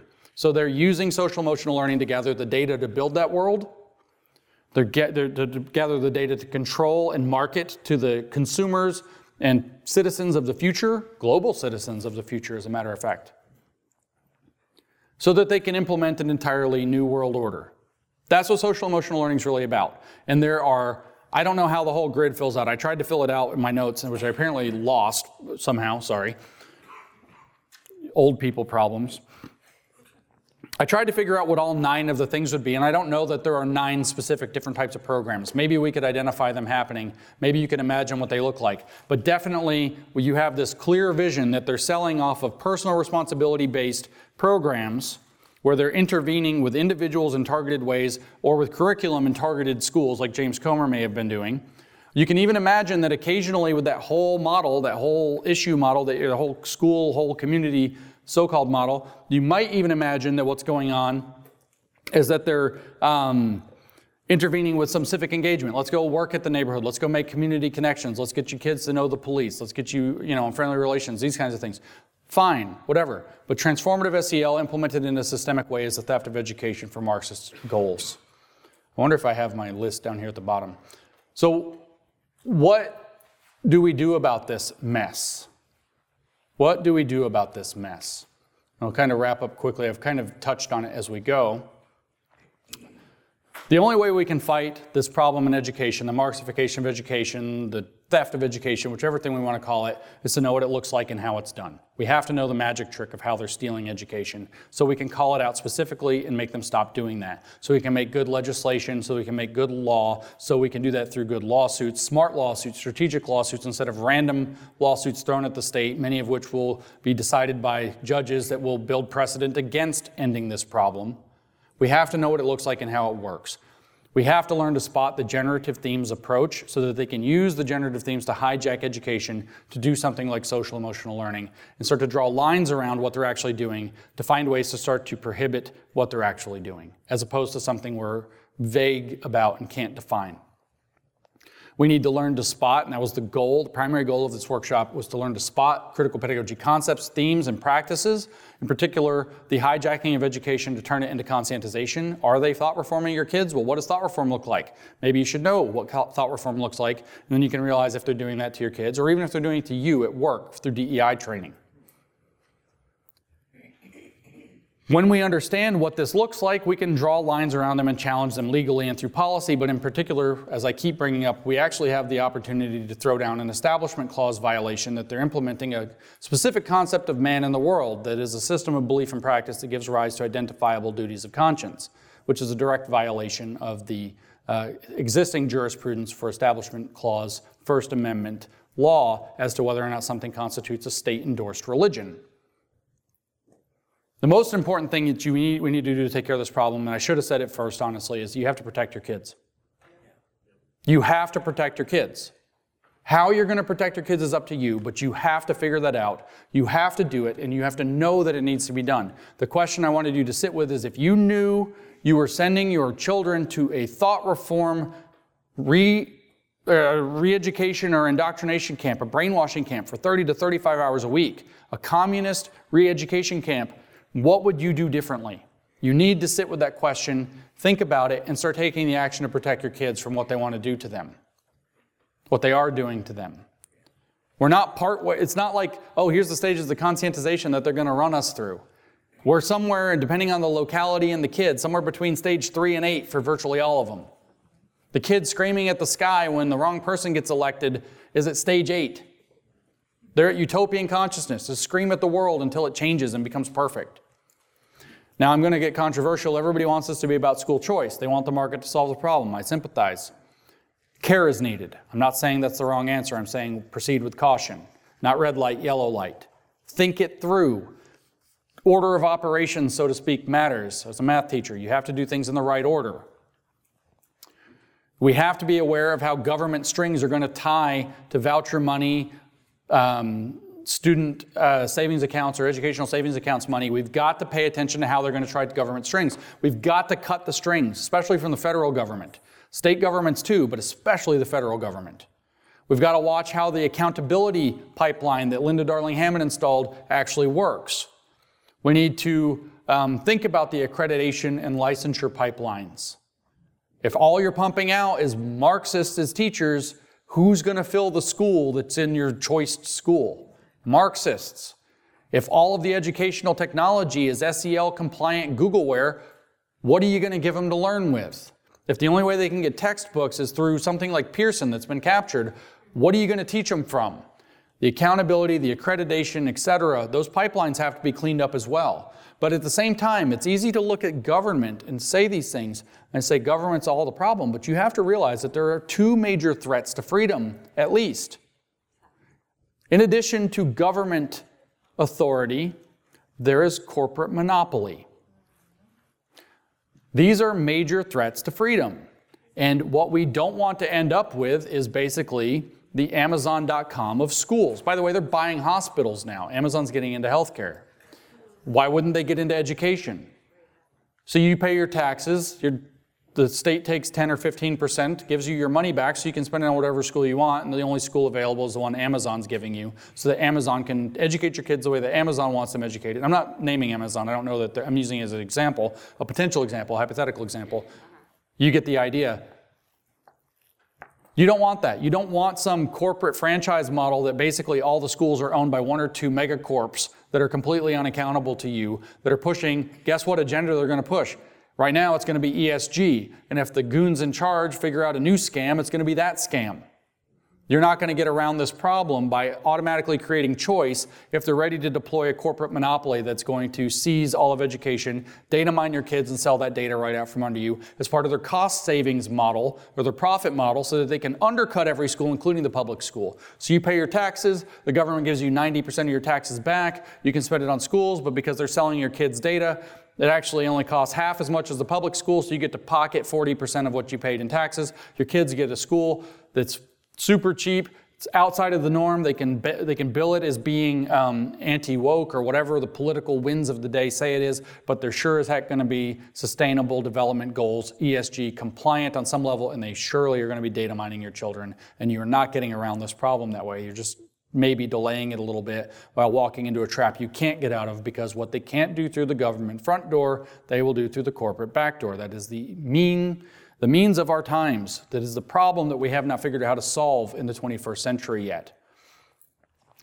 These are all captured or capturable markets at present. So school choice depends on there being a free market. So we have to figure out how to make free, make sure the markets are going to be free and protected to be free with an education before we start making a gigantic slush fund that's mandated by law that you pay your money into, that corporations walk away with $750 billion a year of your taxpayer money while you think that you're getting a good deal. You don't get the benefits of choice when there's no real choice.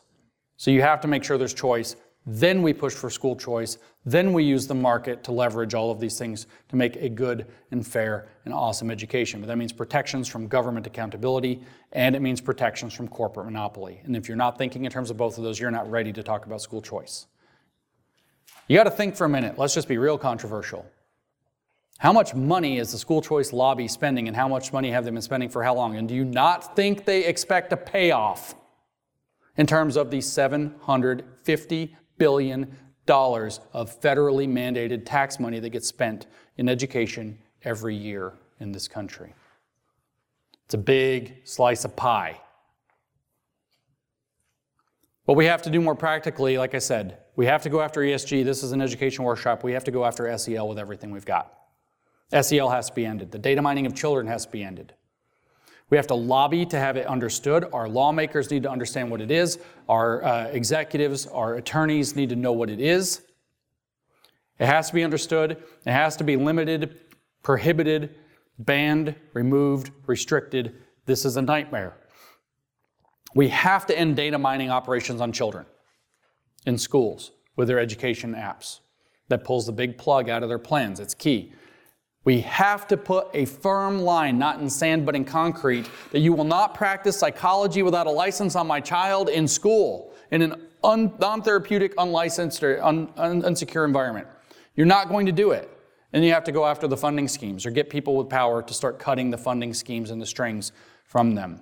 To do that, you have to research how they're funded or follow people who research how they're funded. There are many people around the country that are already gathering these kinds of resources and, and writing about them and uh, making databases of them so that you can lobby and fight against how this money is being used to corrupt and steal education. You need to tell your lawmakers to go after ESSA. They don't know. They don't even know that it exists in a lot of cases. They need to, they don't know. Do not expect your lawmakers have the slightest idea what they're dealing with. Tell them about ESSA. Find out how it works first so you have a nice 10 minute or 5 minute presentation. You can give them a sense of what this is. Get them on board. Things like this have to be done. I'm not a policy guy, so I have to do more homework on this. You guys need to do homework on this too. Hopefully, I can go back to reading my stupid books, and you guys can do a lot of the policy legwork that I don't know how to do. But in general, we need to be pushing for education to be more and more local with the control at the local level. However, the management of money is that just cut the strings. The bigger it is, the less strings can be tied to it. Now, at least, at least need to be cutting our education out from international organizations and corporations that have no accountability under our republic system. And so these are the things we have to do with regard to education. I would tell you another watchword. It was somewhere in my notes and it got lost. So the last thing I'll mention right now, the CASEL is vigorously pushing this thing called communities of practice. This is to match in with what they're calling the WISC model, WSCC. That's pronounced WISC for some reason. It means whole school, whole child, whole community. Every bit of it's to be a community of practice, which sounds an awful lot like a church, that reflects SEL values all around the student, all around the child, all the time. James Comer's whole school has turned into whole everything for a 360 degree, fully immersive brainwashing operation. So look into the whole school model, look for community schooling. Look at how they're trying to build communities of practice, and when you see them crop up in your local environment, you need to fight them vigorously. They are not the way of the future, and most people have no idea what's coming, and once they're informed about it, they're going to say, hell no, and they're going to stop it. So I'm optimistic. We know what the targets are now. A year ago, we're sitting here screaming about critical race theory and saying they're the real racists and nothing's going anywhere. Here we are, I guess 18 months or so down the road, and we're literally shooting our arrows directly at the foundation of their entire program ESG, SDGs, and SEL. Since this is the education workshop, the Freirean method is coming in. The theft of education is coming in through SEL, Trans SEL in particular. CASEL is the name of an organization that you can start going after. And the World Economic Forum, World Bank, and all these huge scary people are backing it up. All their plans can be destroyed. It's just up to us to get informed and do it. Thank you for coming to my workshop. We'll have Q&A in a little while.